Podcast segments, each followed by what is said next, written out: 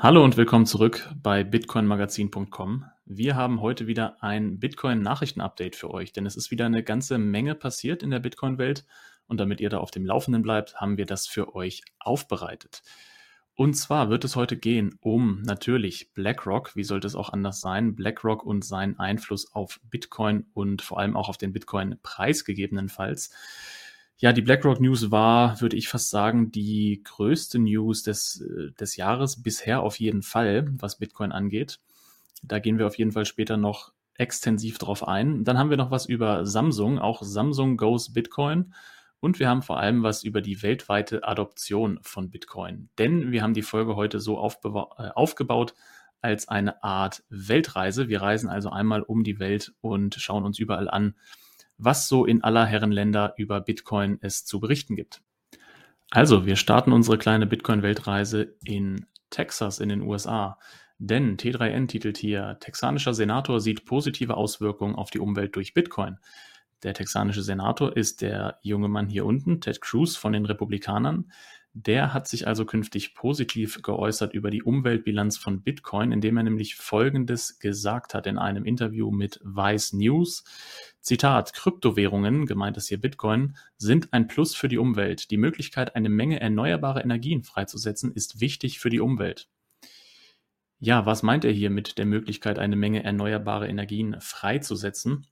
Ich denke, er spielt hier vor allem auf den Umstand an oder auf die Tatsache an, dass Bitcoin Mining ja ein stetiger Abnehmer von hergestelltem Strom ist und dass das genau das ja eben immer das Problem gewesen ist von den erneuerbaren Energien wie Wind- und Solarstrom, dass die so unregelmäßig Strom produziert haben, dass es eben oft der Fall war, dass sie gerade dann eine ganze Menge produziert haben, weil eben Sonne und Wind gerade da war, wo aber eben gerade keine oder sehr wenige Abnehmer da waren.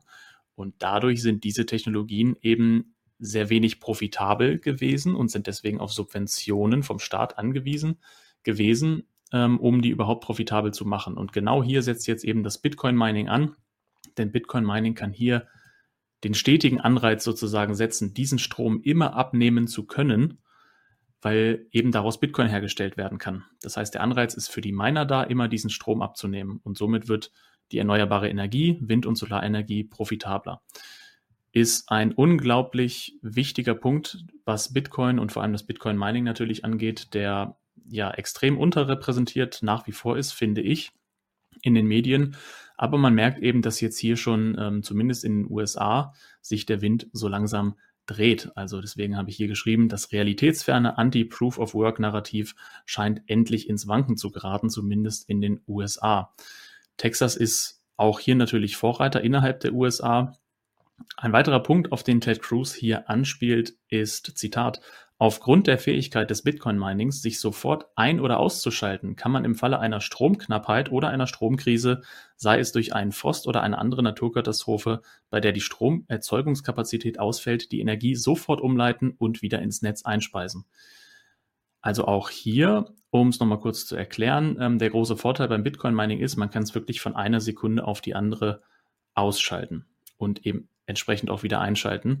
Was bei anderen Industrien, die energieintensiv sind, wie zum Beispiel Aluminiumherstellung oder was auch immer, ist es eben nicht der Fall, dass man das von einer Sekunde auf die andere abschalten kann, weil die Produktionsprozesse eben im Gang sind. Aber dadurch, dass das Bitcoin-Mining ja wirklich ein digitaler Prozess ist, ähm, kann der einfach von einer Sekunde auf die andere abgestellt werden. Und somit ist das ja, ein sehr stabilisierender Faktor auf die Energienetze, was sich Texas hier schon heute zu Nutzen macht und was, denke ich, ein Erfolgsmodell sein wird für die ganze Welt. Also, wir springen weiter auf unserer Weltreise und die führt uns jetzt, nee, wir bleiben in Texas. Denn das NFL-Team der Houston Texans akzeptiert jetzt Bitcoin-Zahlungen für Game Suites. An der Stelle Entschuldigung für die Übersetzung bzw. Nicht-Übersetzung. Äh, das ist ja eigentlich ein englischer Artikel hier von CryptoPotato.com. Gemeint mit den Game Suites sind natürlich die Logen bei den Spielen von den Houston Texans. Also die kann man jetzt wohl dann tatsächlich in Bitcoin bezahlen, wenn man das denn möchte, wenn man denn sich so eine Loge buchen möchte. Ähm, ja, es wird hier dann ausgeführt, dass BitWallet die Kryptozahlungen für die Suites erleichtern möchte und die Erlöse für den Club in US-Dollar umwandeln wird. Das heißt, ähm, die Houston Texans wollen dann nicht diese Bitcoin, die sie erhalten, halten, sondern wollen die dann direkt umtauschen in US-Dollar. Okay. Und abgesehen von Bitcoin können die Texans-Fans auch noch mit anderen Kryptowährungen wie Ethereum, Litecoin und Bitcoin Cash bezahlen, da diese Vermögenswerte auf der Bitwallet-Plattform unterstützt werden. Okay, aber zumindest hat man die Möglichkeit, hier also auch in Bitcoin sich dann so eine Loge zu kaufen. Ähm, es heißt dann weiter im Text, und das ist ganz interessant oder ganz lustig, obwohl die Houston Texans behaupten, das erste NFL-Team zu sein, das Kryptozahlungen akzeptiert, gab der in Nashville ansässige Rivale Tennessee Titans im April bereits bekannt, dass es eine Partnerschaft mit dem Digital Asset Fonds UTXO Management eingegangen ist, um Bitcoin-Zahlungen zu ermöglichen. Also scheinbar sind die Houston Texans dann da doch nicht die allerersten gewesen. Die Tennessee Titans waren dann im April schon ein bisschen früher dran. Bei denen kann man wohl auch Dauerkarten, also neben den Logen kann man auch Dauerkarten bei den Tennessee Titans in Bitcoin bezahlen. Und bereits im April unterzeichneten die Dallas Cowboys einen Sponsorenvertrag mit dem Kryptobörsen- und Wallet-Anbieter Blockchain.com. Das heißt, ähm, ja, auch hier eine bullische News, würde ich sagen, aus Texas, aus den USA. Ähm, Bitcoin zieht da wirklich immer größere Kreise. Die Frage, die ich mir stelle hier, ähm, echte Nachfrage oder Marketingvorteile, weil ähm, ja, also es, es macht manchmal so ein bisschen den Eindruck, dass die ähm, Clubs das vielleicht einfach nur machen, um eine Schlagzeile zu machen oder um als modern oder was auch immer zu gelten.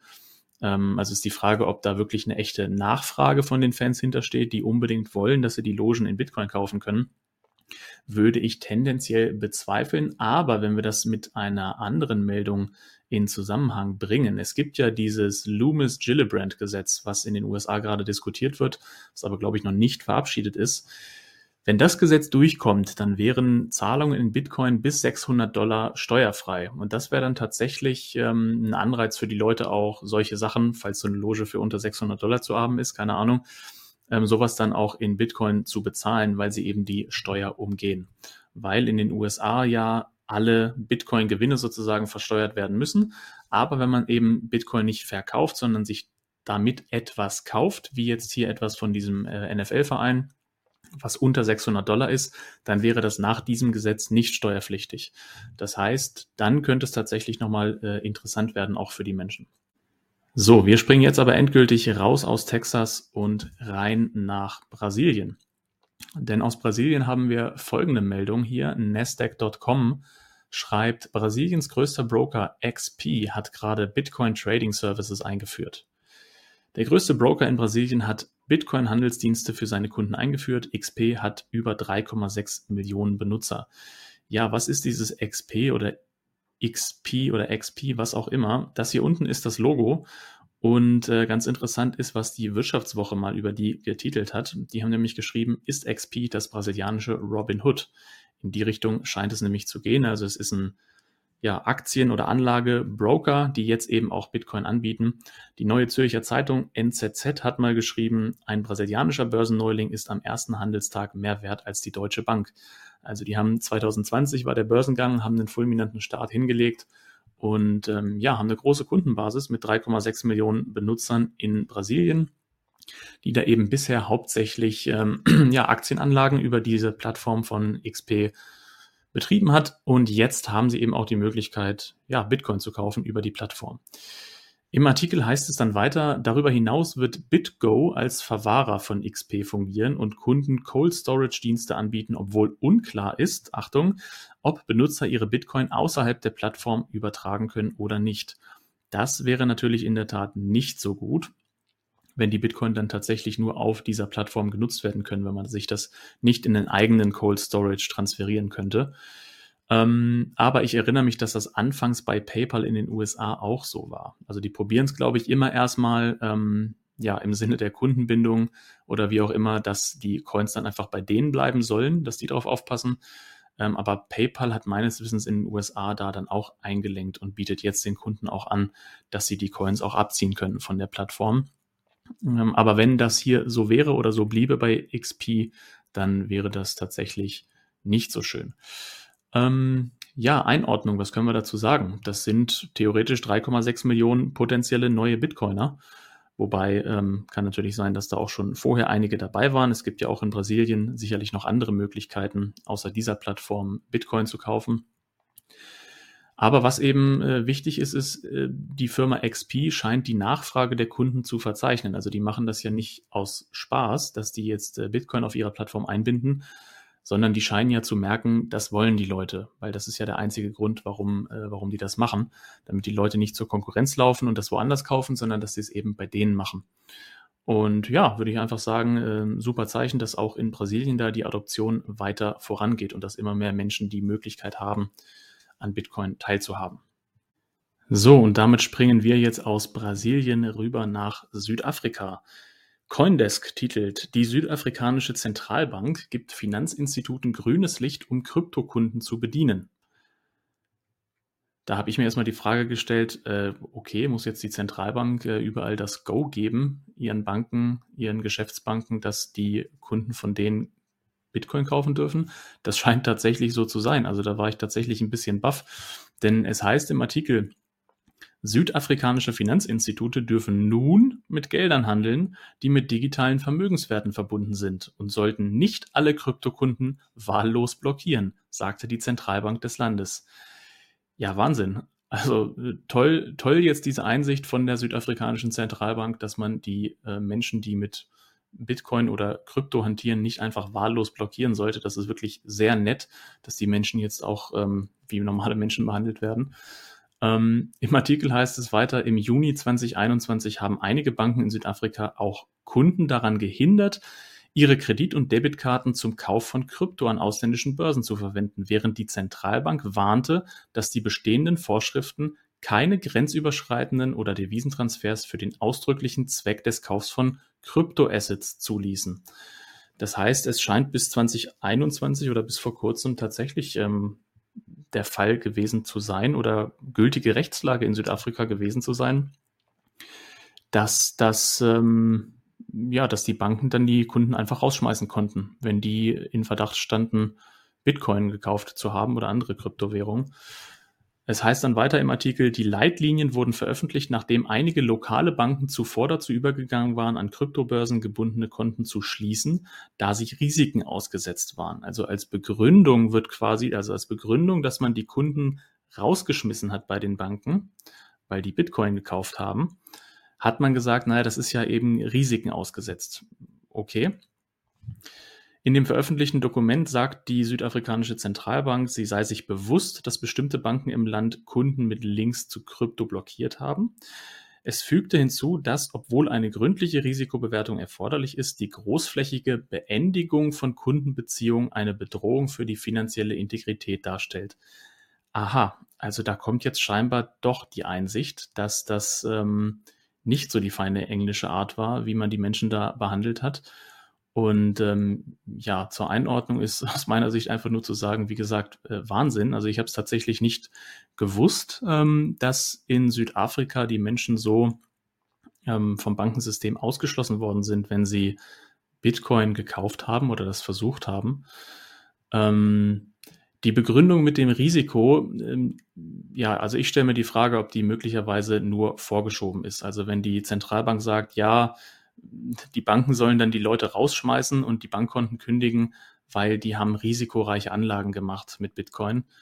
Ähm, ja, ich meine, es gibt ja noch andere risikoreiche Anlagen. Das ist ja auch nun mal der ähm, Sinn und Zweck und die Natur von äh, Anlagen, dass sie risikoreich sind.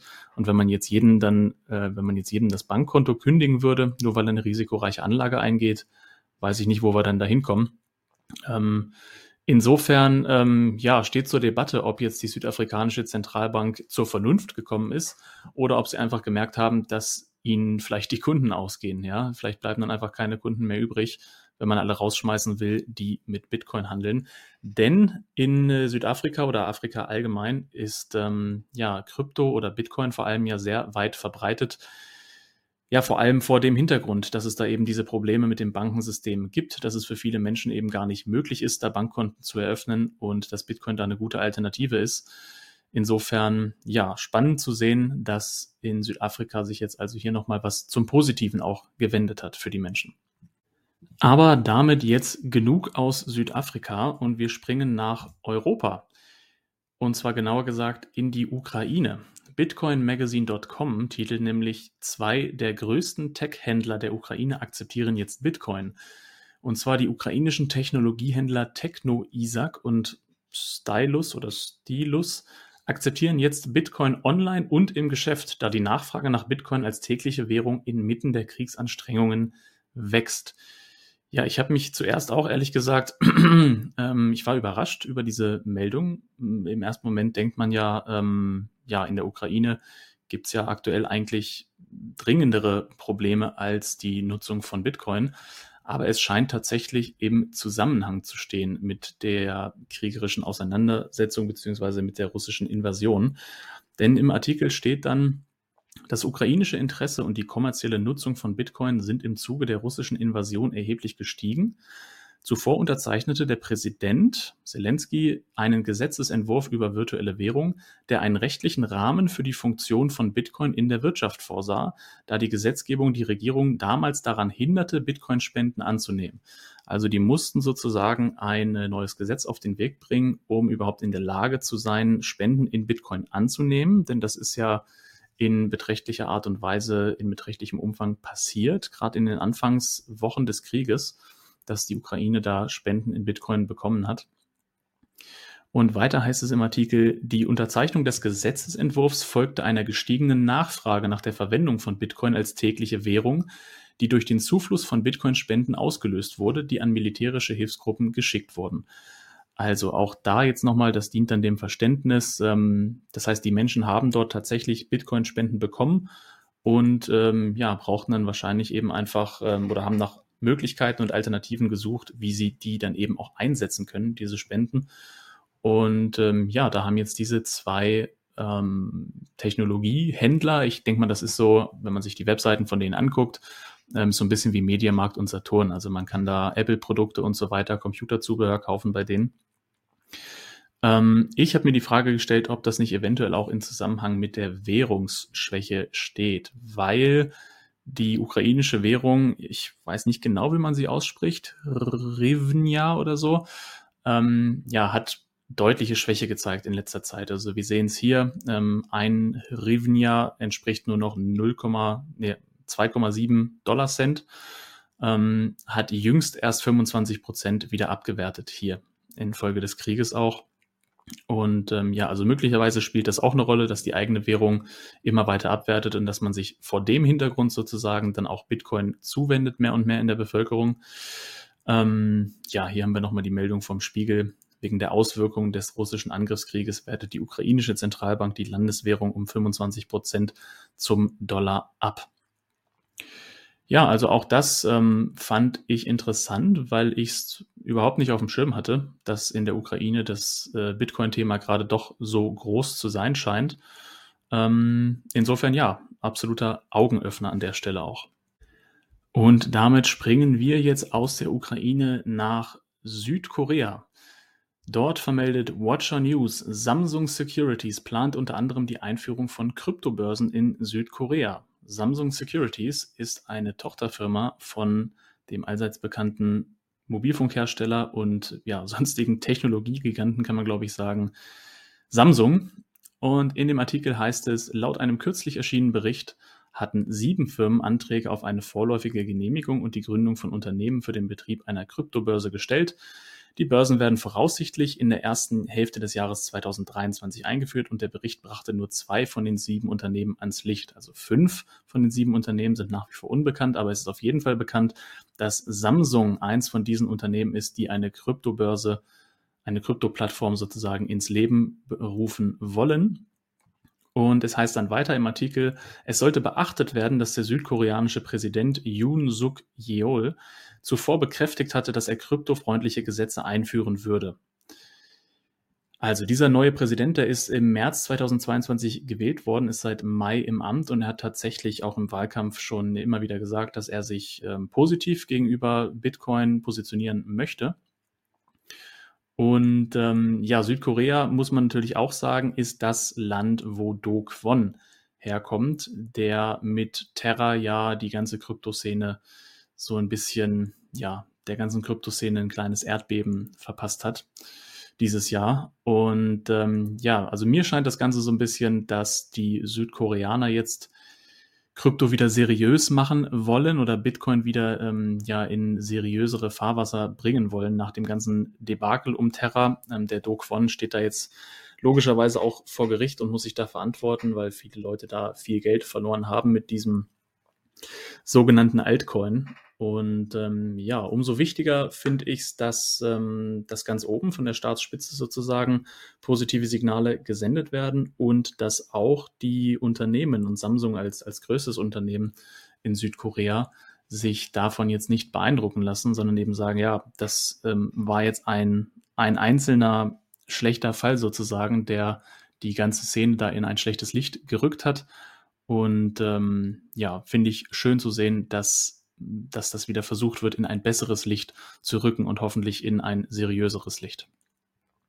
Durch Unternehmen wie Samsung, die natürlich für ja, Seriosität, glaube ich, stehen, kann man, glaube ich, so sagen. So, wir springen zur nächsten Meldung und da sind wir jetzt dann in Australien. Blocktrainer.de schreibt, Tankrechnung mit Bitcoin bezahlen. OTR gibt Partnerschaft mit Crypto.com bekannt. OTR, das ist diese Firma hier mit dem Logo, das lautet Making Life Easy. Und das ist einer der größten Tankstellenbetreiber in Australien. Und ja, da kann man jetzt also an diesen Tankstellen von OTR, sind glaube ich 175 Stück im ganzen Land, kann man dann tatsächlich die äh, Tankrechnung und was man da noch so alles kauft, in der Tankstelle dann mit Bitcoin bezahlen. Wir haben hier ein Zitat vom Executive Chairman der Mutterfirma, der sagt, bei OTR geht es darum, den Kunden Wahlmöglichkeiten zu geben und damit das Leben unserer Kunden zu erleichtern. Die Entscheidung, Kryptowährungszahlung anzubieten, dreht sich um diese Geschichte, indem wir unseren Kunden eine bequeme Zahlungsweise anbieten, sei es mit Bargeld, Karte oder Krypto. Also, die nehmen tatsächlich ihr Motto oder ihr Logo hier Making Life Easy, die nehmen das ernst und wollen ihren Kunden sozusagen das äh, Leben möglichst einfach machen, indem sie ihnen die Wahlfreiheit lassen, mit was sie ihre Rechnungen bezahlen wollen. Ähm, ja, die Partnerschaft zwischen OTR und Crypto.com basiert auf einer erst kürzlich veröffentlichten Umfrage des Krypto-Unternehmens. Laut der Umfrage würden 55 Prozent der australischen Händler und Verbraucher den Bitcoin und andere Kryptowährungen für den täglichen Einkauf verwenden. Das fand ich erstaunlich viel, dass 55 Prozent sagen, die würden das täglich verwenden für einen Einkauf. Und Blocktrainer schreibt dann hier auch, ob sich die Ergebnisse der Umfrage auch in der Realität bewahrt, bewahrheiten, bleibt abzuwarten, denn schließlich wird die größte Digitalwährung Bitcoin derzeit vermehrt als langfristiger Wertaufbewahrungsspeicher und weniger als Tauschmittel benutzt. Ja, also genau das ist es ja. Die Bitcoiner, die ich jetzt kenne, die sind jetzt weniger so drauf, dass sie sagen, oh, ich wünschte, ich könnte hier überall in jeder Ecke meine Bitcoin ausgeben, ähm, das Gegenteil ist ja eher der Fall. Also man geht ja eben von einem langfristigen positiven Fall für Bitcoin aus, sonst würde man sich die nicht kaufen. Und ähm, ja, möchte dann eigentlich die nicht an der nächsten Ecke wieder loswerden, sondern möchte ja eigentlich langfristig vom Wertsteigerungspotenzial profitieren. Aber der Blocktrainer, und da ist dann auch nichts hinzufügen, hinzuzufügen, schreibt dann eben, für die Bitcoin-Adoption ist es dennoch wichtig, die Zahlungsoption anzubieten und damit vor allem Anfängern zeigen zu können, dass eine Bitcoin-Transaktion gar nicht so kompliziert sein muss. Da kann ich zustimmen. Also das ist, denke ich, ähm, für den Anwendungsfall sicherlich eine gute Sache. Zur Einordnung, ja, ähm, auch hier ähm, wieder das Gleiche. OTR scheint ja hier auf eine Kundennachfrage zu reagieren. In dem Fall ist es ja eine konkrete Umfrage, die da durchgeführt wurde. Und so ist das nun mal in einer äh, marktwirtschaftlichen Ordnung, dass wenn Unternehmen merken, dass Kunden etwas Bestimmtes haben wollen, dass die dann dazu tendieren, das den Kunden auch anzubieten. Und ähm, ja, finde ich interessant, dass man das jetzt ähm, aus allen Teilen der Welt tatsächlich sieht, äh, auf die eine oder andere Weise, dass überall eigentlich der, der Drang der Menschen zumindest in Teilen äh, da ist, äh, Bitcoin zu benutzen oder sich mit Bitcoin zu befassen. Und ähm, ja, was der Blocktrainer dann hier geschrieben hat, ist natürlich richtig, dass es aktuell Bitcoin noch eher ein Wertaufbewahrungsspeicher ist und äh, weniger ein Tauschmittel. Aber da muss man natürlich auch dazu sagen, das war in der Geschichte von Geld immer so. Das ist dieser Punkt hier dass ähm, jedes Geld, was, was ja in der gesamten Geschichte der Menschheit, alles, was irgendwann mal als Geld benutzt wurde, war immer zuerst ein Wertaufbewahrungsmittel und ist erst dann im nächsten Schritt über den Verlauf von mehreren Jahren, Jahrzehnten dann mehr und mehr zu einem Tauschmittel geworden. Aber das ist immer der erste Schritt, dass ein Gut, welches als Geld fungieren möchte, muss zunächst erstmal beweisen, dass es ein Wertaufbewahrungsmittel sein kann und erst dann kann es sich auch zu einem Tauschmittel entwickeln. Und genau in diesem Transitionsprozess befindet sich ja Bitcoin immer noch relativ am Anfang, kann man glaube ich sagen. Ja, das war die News aus Australien und damit sind wir jetzt einmal um die Welt und äh, gehen jetzt da wieder hin, wo wir angefangen haben. Wir haben angefangen in den USA und auch da landen wir jetzt wieder, nämlich mit der großen BlackRock News.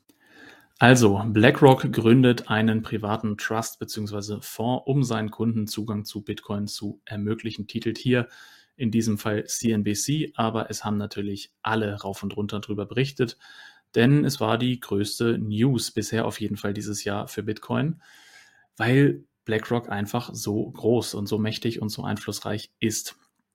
Ähm, ja, böse Zungen behaupten, sind einflussreicher oder mächtiger als der ein oder andere Staat auf der Welt. Da kann ich jetzt nichts zu sagen, aber was auf jeden Fall klar ist, dass ähm, ja einfach die schiere Menge an Geld, die verwaltet wird von BlackRock, ähm, die Gelehrten streiten sich auch da über die genauen Zahlen, aber es sind wahrscheinlich so mindestens so um die 10 Billionen US-Dollar, die von BlackRock verwaltet werden.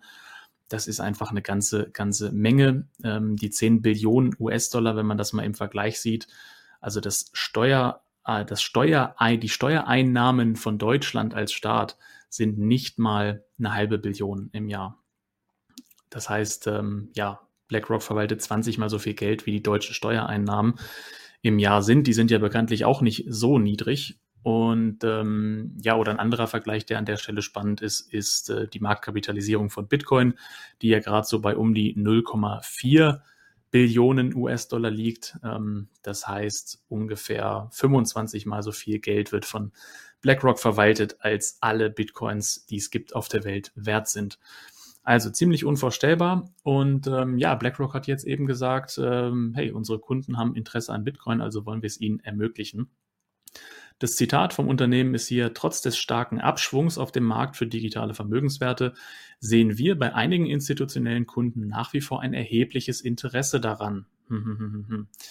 Und weiter heißt es dann, Bitcoin ist das älteste, größte und liquideste Kryptoasset und ist derzeit das Hauptinteresse unserer Kunden im Krypto-Asset-Bereich.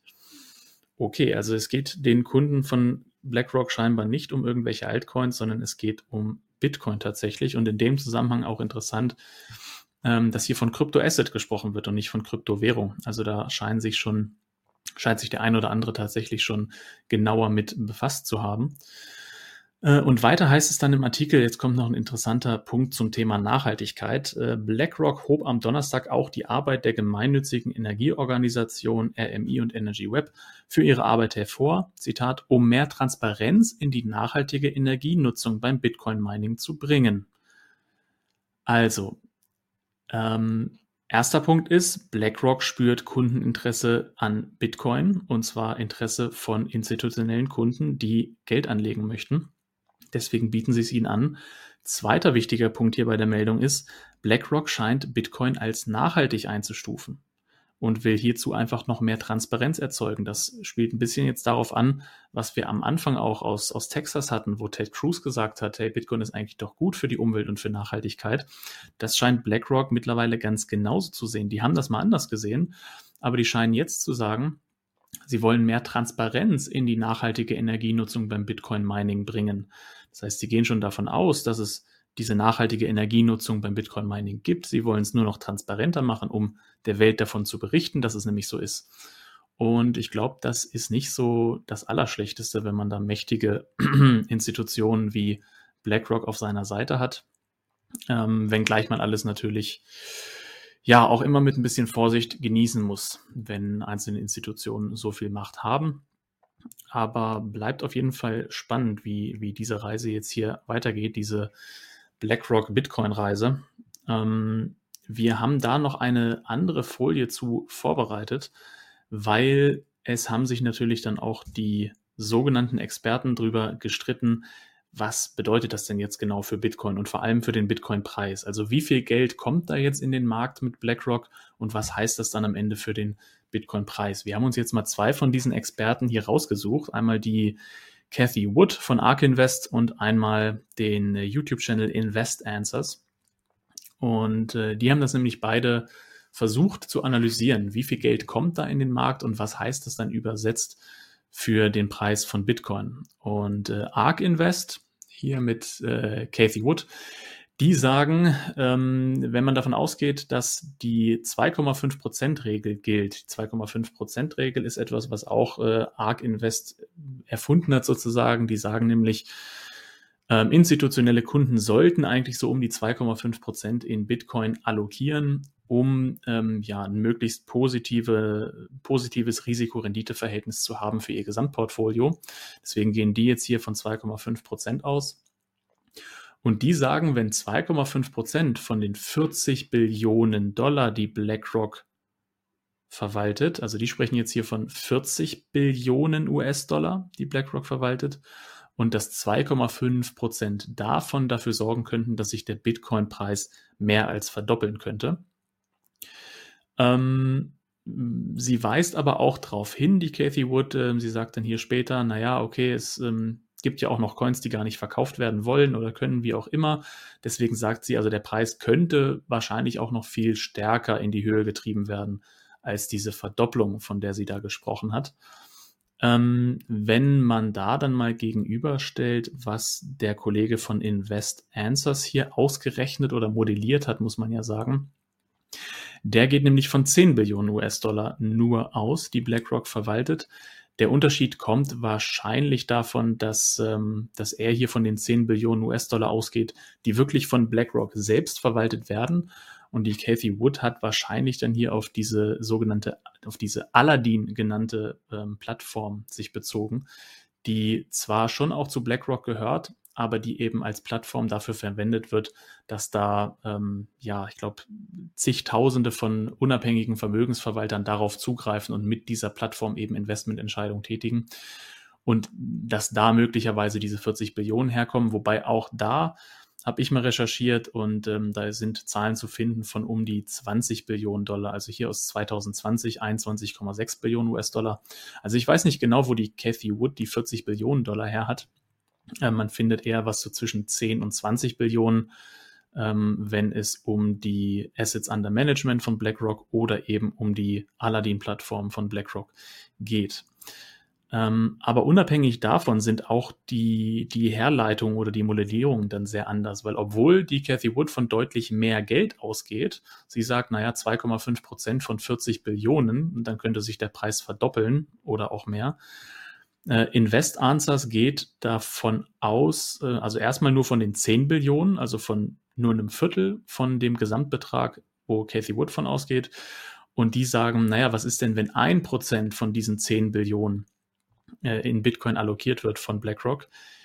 Da geht er dann davon aus, dass alleine das einen Impact von 150.000 Dollar auf den Bitcoin-Preis geben würde. Das heißt, plus den aktuellen Preis von um die 23.000 würde man dann bei um die 173.000 stehen. Das heißt, ähm, ja, um da einfach nochmal so ein bisschen die, die Differenz klar zu machen, ähm, hier oben wird von 40 Billionen, also viel, viel mehr ausgegangen und auch einem größeren Anteil, nämlich 2,5 Prozent. Aber es wird nur von einer Verdopplung ausgegangen. Und hier unten bei Invest Answers wird von einem viel kleineren Teil von Geld ausgegangen, 10 Billionen US-Dollar statt 40 und auch nur von einem Prozent, der allokiert wird in Bitcoin gegenüber 2,5 Prozent. Und trotzdem kommen die dann hier auf einen Bitcoin-Preis von 170.000, wohingegen Cathy Wood oder ARK Invest nur auf eine Verdopplung vom aktuellen Preis, also auf um die 45.000 vielleicht, ausgehen. Ähm, gut, klar, das ist natürlich die Natur von Modellen oder Modellierungen, dass die ähm, dementsprechend, je nachdem, wie man sie füttert, dass die dann andere Dinge ausspucken. Ähm, aber ich fand die Diskrepanz dann doch beträchtlich. Also ähm, ja, wer jetzt recht hat, keine Ahnung, wird vielleicht dann die Zukunft zeigen. Aber was, glaube ich, auf jeden Fall klar ist, wenn dieses ganze Geld, was BlackRock da in einer Form oder einer anderen Form, in irgendeiner Form äh, verwaltet, wenn das seinen Weg sich bahnt in den Bitcoin-Markt, wird das tendenziell eine positive Auswirkung auf den Bitcoin-Preis haben. Ich denke, so viel kann man sagen, aber wie hoch dann diese, ähm, diese Auswirkung ist, ja, ist, glaube ich, schwierig genau zu sagen. So, ähm, da wollten wir einfach nur noch mal den Deep Dive machen sozusagen zu der BlackRock News, was das eigentlich genau bedeuten kann. Und damit sind wir dann aber am Ende unseres heutigen Videos angelangt. Wir sagen vielen Dank für eure Aufmerksamkeit. Abonniert unseren YouTube-Channel, folgt uns auf Spotify und wenn ihr Satoshis verdienen möchtet, wenn ihr Podcasts und vor allem natürlich unsere Podcasts hört, dann folgt uns auch auf Fountain. Fountain ist eine neue Podcast-Plattform, wo ihr tatsächlich als User auch an dem Wert, den ihr auf die Plattform bringt, beteiligt werdet, sodass ihr dann also Satoshis, also kleine Anteile von Bitcoins, ähm, ja, streamen könnt, während ihr die Podcasts hört. Super Sache, also sucht uns dort, findet uns dort und folgt uns dort und ja, dann sehen wir uns da. Bis dann. Ciao.